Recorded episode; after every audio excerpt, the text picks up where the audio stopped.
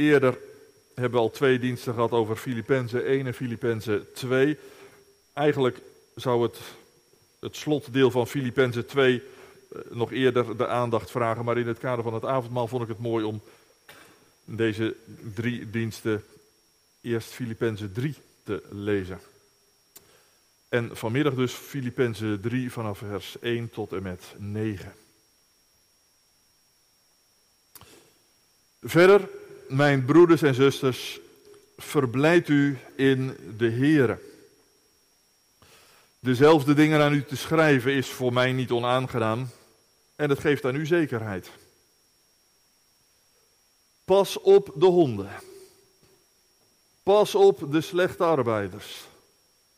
Pas op de versnijdenis. Want wij zijn eigenlijk de ware besnedenen. Wij die God in de geest dienen en die in Christus Jezus roemen en die niet op het vlees vertrouwen. Hoewel ik alle reden zou hebben om ook op het vlees te vertrouwen, want als iemand anders denkt te kunnen vertrouwen op het vlees, nou, ik nog meer. Ik ben besneden op de achtste dag.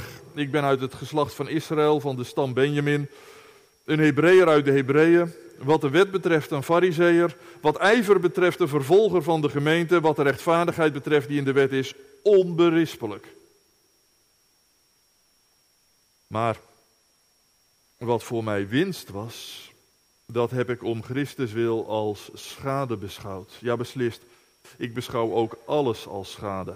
Vanwege de voortreffelijkheid van de kennis van Christus Jezus, mijn Heer. Om wie ik dat alles als schade ervaren heb.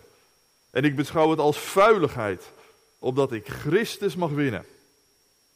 En zodat ik in Hem gevonden word. Niet met mijn rechtvaardigheid die uit de wet is, maar die door het geloof in Christus is. Namelijk de rechtvaardigheid uit God door middel van het geloof. Zo luidt het woord van onze Heer. Amen. Over dit gedeelte denken we na. En ik geef daarbij ook een, een extra aandacht aan vers 1. Verblijd u in de Here. Gemeente van Jezus Christus, volgende week mogen wij het heilig avondmaal gaan vieren. En daarom bereiden we ons daar altijd op voor in een week van voorbereiding, een week van zelfonderzoek. Ja, zelfonderzoek. Ik, ik ben wel benieuwd hoe, hoe, hoe jij dat ervaart. Want veel gelovigen vinden dat best wel moeilijk om dat op een goede manier te doen. Misschien geldt dat ook wel voor jou en misschien sla je deze week daarom ook maar gewoon over. Ja, je zit hier en, en natuurlijk luister je wel mee, maar je, je, weet nu al dat je daar door de week niet echt actief mee aan de slag gaat. Hè? Zo, zodat je hier volgende week binnenkomt en de, de witte tafel ziet en denkt, oh ja, dat is waar ook, het is avondmaal. En oké, dat, dat klinkt dan niet heel erg betrokken, dat, dat weet je ook wel. Maar, maar goed, een, een week van zelfbeproeving, ja, dat, dat hoeft toch ook weer niet. Want wat een deprimerend gedoe. dan moet je aan introspectie doen. Dan moet je gaan graven in jezelf. Ken ik dit en heb ik dat?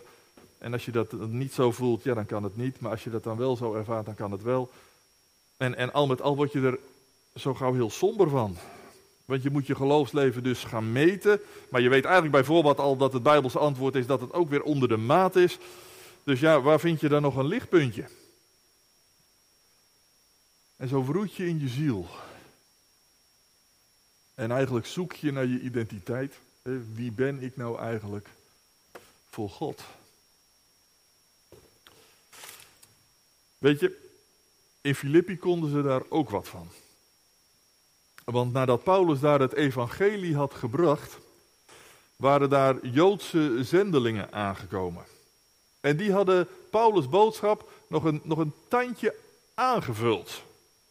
Want ja, het draait inderdaad om het geloof. Dat heeft Paulus jullie wel heel goed uitgelegd, ja. Maar daar hoort natuurlijk nog wel wat bij. Want ja, het ware geloof heeft immers wel bepaalde kenmerken. Een boom ken je immers aan de vrucht. En die kenmerken die stelden ze verplicht. En, en zo hadden ze daarvan een, een hele rij. Je moet je houden aan de Joodse wetten over reinheid en, en voedsel en feesten, want zo doet het ware volk van God dat toch? En als man moet je je besnijden, want het ware volk van God is toch besneden? Nou, als jij bij die ware groep wil horen, moet je ook die ware kenmerken vertonen. Dus als je nou zo leeft, dan, dan kunnen we het geloof aan je zien. En dan ben je welkom aan de tafel van de Here. Paulus heeft gehoord van die extra eisen in Filippi. En hoewel hij zorgen genoeg aan zijn hoofd heeft, want hij zit op dit moment in de gevangenis, is hij, is hij heel bezorgd om deze ontwikkeling. En daarom stuurt hij een brief waarin hij klip en klaar dus over deze dingen denkt. Hij leest maar in vers 2. Pas op voor die beestachtige voorgangers met hun versnijdenis. Paulus, Paulus wil daar dus duidelijk niks van weten. Hè? Ja, ja die, die Joodse leraars, die, die beschouwen zichzelf als, als superrein. Maar Paulus noemt hen onreine honden. Ze denken dat ze goede werken doen. Maar Paulus noemt hen arbeiders in het kwaad. Ze zijn o zo trots op hun besnijdenis. Maar Paulus noemt het een verminking, een versnijdenis. Paulus reageert in, in deze verder zo lieflijke brief, ik zei dat al eerder, hij, hij, reageert hier toch wel, wel zo scherp zoals je hem maar, maar zelden hoort. Maar er, er staat dan ook veel op het spel. Paulus zegt, pas op, want die honden dat zijn geen gezellige schoothondjes, maar, maar dat zijn levensgevaarlijke pitbulls. Die je geloof aan flarden scheuren. Want ze snijden nou net het, het hart uit je geloof. Eerst, eerst heb je dat trouwens helemaal niet zo in de gaten. Nee, natuurlijk niet. Want als iemand naast het geloof in de genade van Jezus ook zoekt naar een vroom en vruchtbaar leven, daar, daar, daar kun je toch niet tegen zijn, hè? Integendeel zou je bijna zeggen, wilde iedereen dat maar? Want ja, dat, dat, dat, dat moet toch ook zo? Bij Gods liefde hoort toch ook jouw wederliefde? Bij Gods vergeving hoort jouw vernieuwing. Bij Gods rechtvaardiging hoort jouw heiliging. Dat, dat is voluit bijbels. En, en daar verlangt de Heer naar. Ja, dat, dat, is, dat is zeker waar, maar het, het gaat wel mis als je de volgorde verkeerd gaat zien. En als je deze levenswandel niet meer ziet als ontvangen vruchten van geloof, maar als je ze beschouwt als de verplichte ingangseis voor het geloof.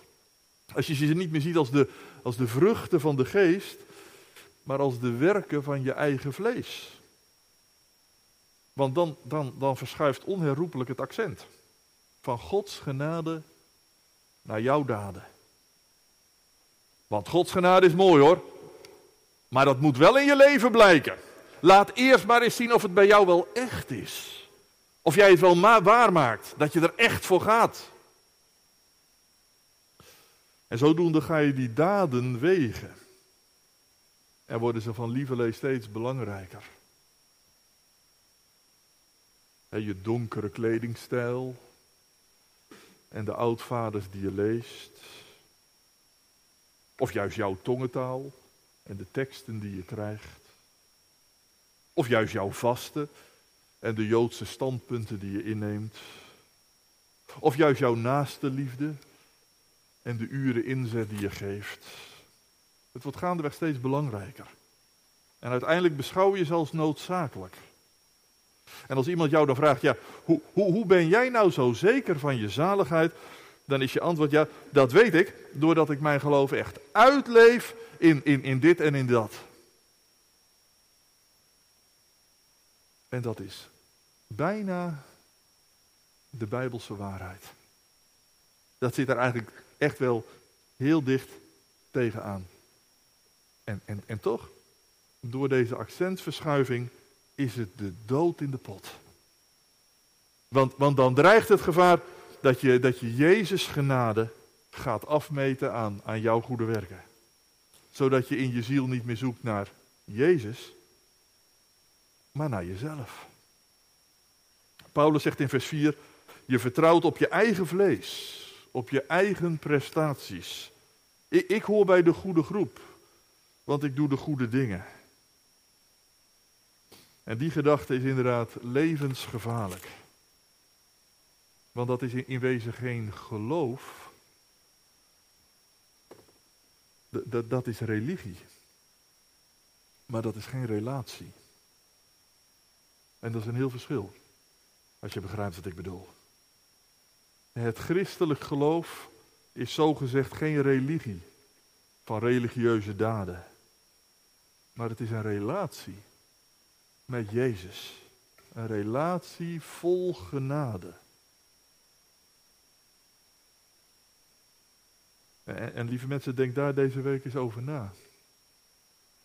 Hoe is jouw geloof? Is dat een religie? Of is dat een relatie? Je hebt vast al wel door dat deze scheefgroeier niet alleen in Filippi was, maar dat jij en ik hier ook heel vatbaar voor zijn. En zeker in een week van zelfonderzoek reageer je soms als een, als een verknipt mens die de hele zaak verminkt. Want nogmaals, hoe gaat dat? Nou ja, je wordt opgeroepen om jezelf te onderzoeken. En dus kijk je naar jezelf en ga je plussen en minnen. Want wat vraagt God van zijn mensen? Ja, nou ja, wat vraagt God? God vraagt dat we ons toewijden aan Hem in kerkdiensten en, en gebed. Hij vraagt dat we het geloof weer doorgeven aan onze jongeren en aan de mensen om ons heen.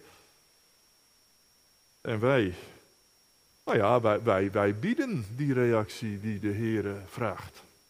Ja, kijk toch eens om je heen in deze Sint-Jan. Wat een families die al generaties lang de gemeente bouwen. En, en wat een leidinggevenden die week in week uit Gods liefde uitstralen. En wat een vrijwilligers die hier bergen aan werk verzetten. Wat een capabele mensen. En, en wat een enthousiasme ons kerkenwerk draait als een tierenlier. Er is jeugdwerk, er is gebed, er is muziek, er is aandacht over onze grenzen heen. Nee, in, in de Sint-Jan laten wij het geloof niet versloffen. Wij, wij hebben de Heer veel te bieden. En wie ben jij dan voor het aangezicht van God? Onbewust haal je je identiteit vaak uit het groepsgedrag. En je doet mee met dat wat meetelt, dus dan tel je toch zelf ook mee. Wie, wie, wie ben ik voor het aangezicht van God? Nou ja, ik, ik ben die jeugdleider. Ik, ik ben dat commissielid. Ik ben die moeder van die trouwe familie. Ik ben die ambtsdrager. Ik ben die zanger die het uitdraagt. Heren, kijk nou toch eens hoe ik u dien.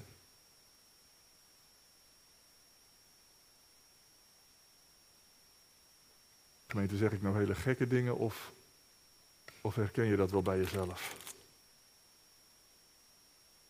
In deze week onderzoek je of je wel serieus met het geloof bezig bent. En die ernst, die, die, die meet je dan af aan of je wel voldoet wat er wordt gevraagd.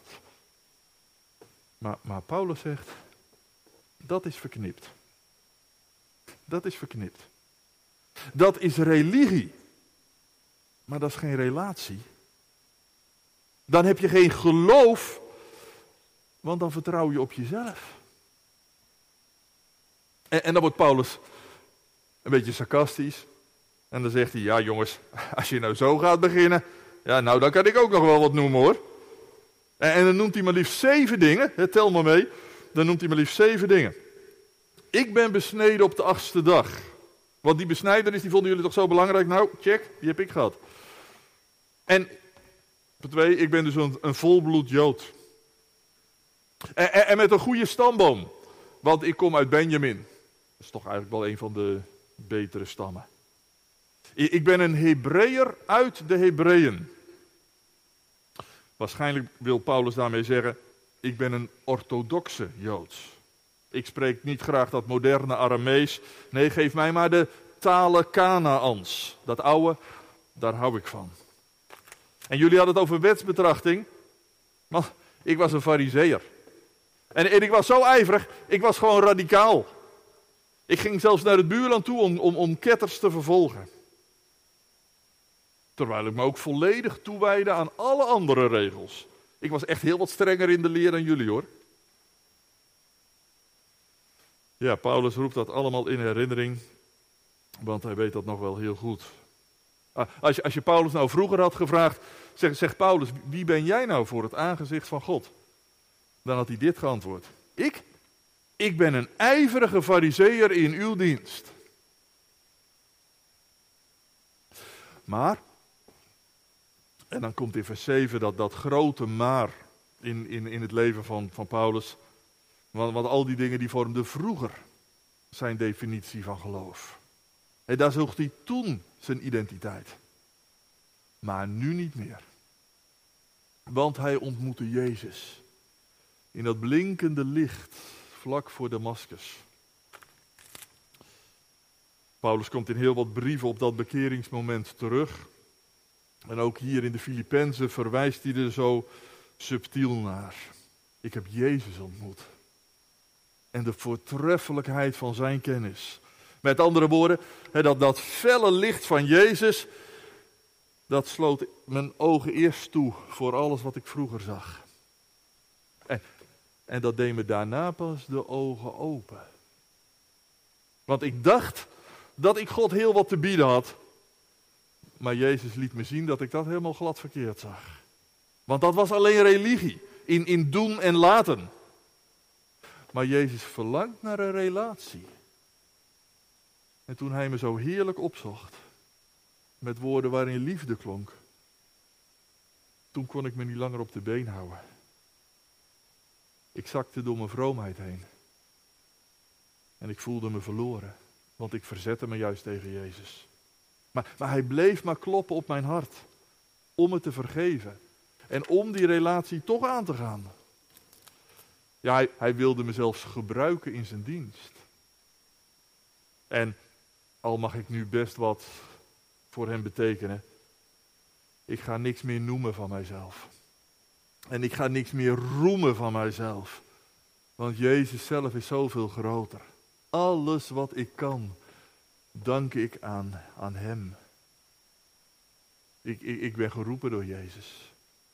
Ik ben verzoend door Jezus. Ik, ik word geleid door Jezus. Ik, ik leef elke dag uit Jezus' genade.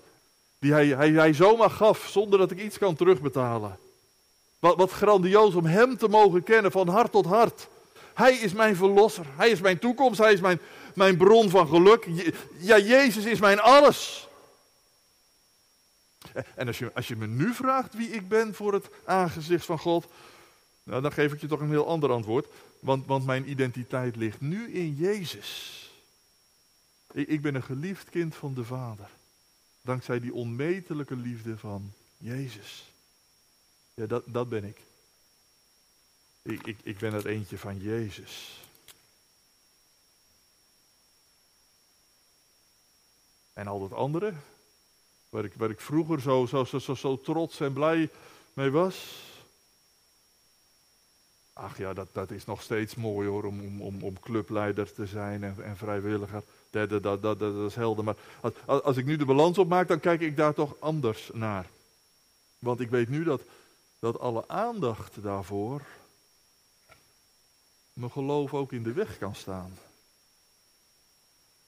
En dat is zo verkeerd.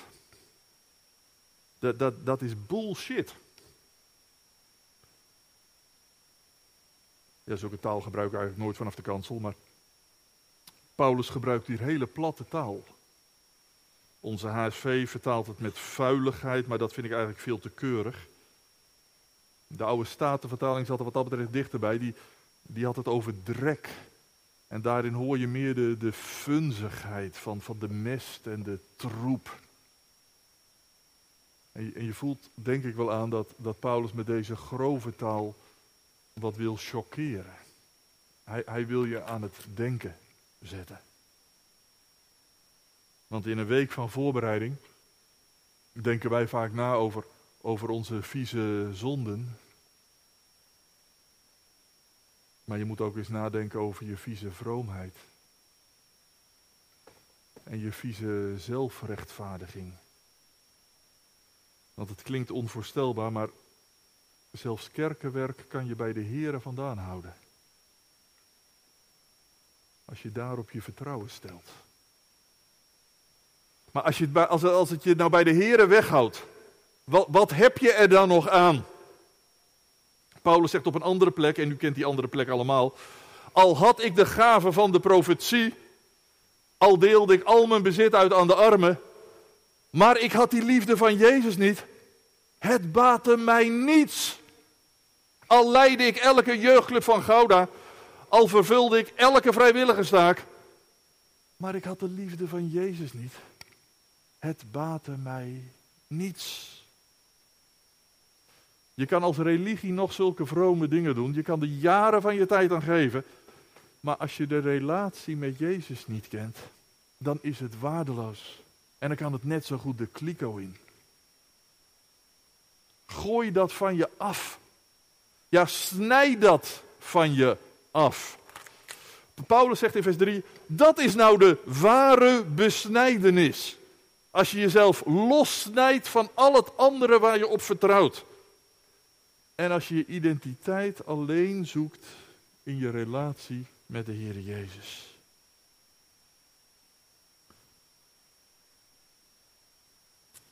Geloven is dus geen kwestie van plussen en minnen, maar van beminnen. En een week van zelfbeproeving is geen kwestie van plussen en minnen, maar van beminnen. En daarom, mijn lieve broeders en zusters, verblijd je in de Here. Ja, dat heb ik al duizend keer tegen jullie gezegd, zegt Paulus, maar ik vind het niet erg om dat nog een keer te zeggen. Want het geeft aan jullie de zekerheid waar je het nou, bij wie het nou moet zoeken. Verblijd je in de Here. Want het draait om Hem. In het geloof en, en aan de tafel. Verblijd je dan ook in Hem. En doe zoals de liefde doet. De liefde die inderdaad samen aan tafel gaat zitten. En die herinnering ophaalt. En zegt, hé, hey, weet je nog van toen? Gedenk en geloof. En wees blij dat die volmaakte Jezus naar onze aarde kwam. Om al jouw falen te vervullen.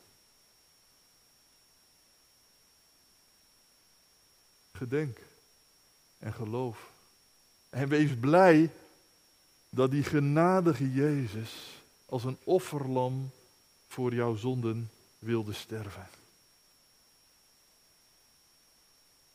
Gedenk en geloof en wees blij dat die almachtige Jezus als een overwinnaar al jouw vijanden versloeg.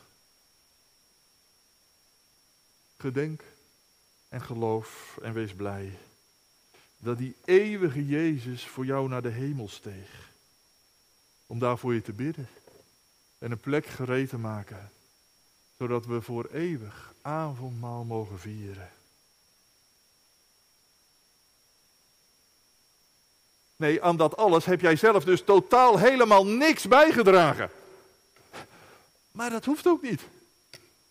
Want het was je toch niet gelukt. Nooit had jij genoeg gedaan en nooit had je het zonder zonde gedaan. Nooit had je het gered en nooit was jij gered. Gedenk en geloof en wees blij dat Hij het voor jou volbracht. En dat dat goed is. Verblijd je in de Heere. De, de Bijbel spoort ons heel vaak aan met woorden als zie op Hem. Vertrouw op Hem. Verwacht het van, en dat zit er allemaal in. Maar Paulus wil jou dus eigenlijk nog één stapje verder hebben. Want nou moet je daar ook nog heel erg blij over zijn. Jezus reikt zijn genade stralend aan. Alsjeblieft, accepteer zijn goedheid dan ook blij en, en van harte. Laat je koude trots maar smelten. Door die, door die warme glimlach die er doorbreekt in je hart. Wie is een God als u? Mijn Heere en mijn God. Want alleen dankbare blijdschap laat de geloofsrelatie groeien. Dankbare blijdschap naar Jezus toe. Dankbare blijdschap. laat ik vanmiddag eens heel dichtbij komen, want misschien herken je dat ook wel. Dat je soms iets van irritatie voelt als je aan de Heer Jezus denkt. Want jij doet zo je best voor God, maar jouw succesverhalen leggen het natuurlijk altijd af tegen zijn leven zonder zonde. Maar ja, dat is ook eigenlijk oneerlijke concurrentie, want hij is God. dus ja, zo overtreft hij me altijd. Zo val ik natuurlijk ook nooit op met wat ik doe. Nou ja, zulke gedachten slaan natuurlijk helemaal nergens op. Maar dat is wel met die meer zonden het geval. Maar zeker als jongere kun je daar wel eens last van hebben. Ik heb dat meer dan eens gehoord. En wat is dit dan eigenlijk een mooie aansporing? Zet die frustratie aan de kant. Zet je eigen succesverhalen aan de kant. En verblijd je in Jezus. In zijn weergaloze leven. In zijn weergaloze sterven. In zijn weergaloze verzoening. Waarmee hij jou vol liefde een kind van de Vader maken wil. Spoel je reflexen door het riool. En ga met lege handen je verwonderen hoe rijk hij jou wil maken. En verblijd je in de Heer, die tegen jou zegt, ik hou van jou. Omdat ik van je hou. En daarom heb ik alles voor je over. Verblijd je in de Heer. Later in Filippenzen 4 schrijft Paulus datzelfde nog een keer. Verblijd je in de Heer. En dan zegt hij er nog achteraan, wederom zeg ik u, hè, verblijd u. Iets, iets dergelijks zegt hij ook hier. Hè. Verblijd je in de Heer. Ik heb het al wel vaker gezegd, maar ik zeg het nog. Het best bijzonder. Blijkbaar is dat nodig. Dat die blijde focus op Jezus telkens, telkens weer herhaald wordt. Kennelijk is dat nodig, omdat jij en ik dat zo heel erg snel vergeten. Net als onze samenleving ben je telkens weer geneigd om je identiteit te bepalen vanuit je gedrag. Je bent jouw cijferlijst. Je bent jouw inkomen. Je bent de iPhone die je hebt. Zo beoordeelt de samenleving jou. Op de groepskenmerken. En telkens weer dreig je mee te gaan in dat denken dat God zo ook naar je kijkt. Hier in het midden van zijn gemeente. Wat is het dan goed dat God zelf je er telkens aan herinnert dat het anders ligt bij hem. En daarom nodigt hij je uit in die heerlijke omgang van zijn avondmaal. Kom maar. En vergeet je strubbelingen de diepte in. En vergeet ook je successen de hoogte in. laat ze maar achter. En stap naar voren aan mijn tafel. Dan geef ik brood en dan geef ik wijn. En dan zeg ik, dat ben ik. Dat is mijn goedheid. Dat is mijn liefde waar ik je zo uit delen laat. Ik wil je zonde bedekken. En ik wijs je een eeuwig leven bij de Vader. Want dat is wie jij mag zijn. Onverdiend. Een kind van God.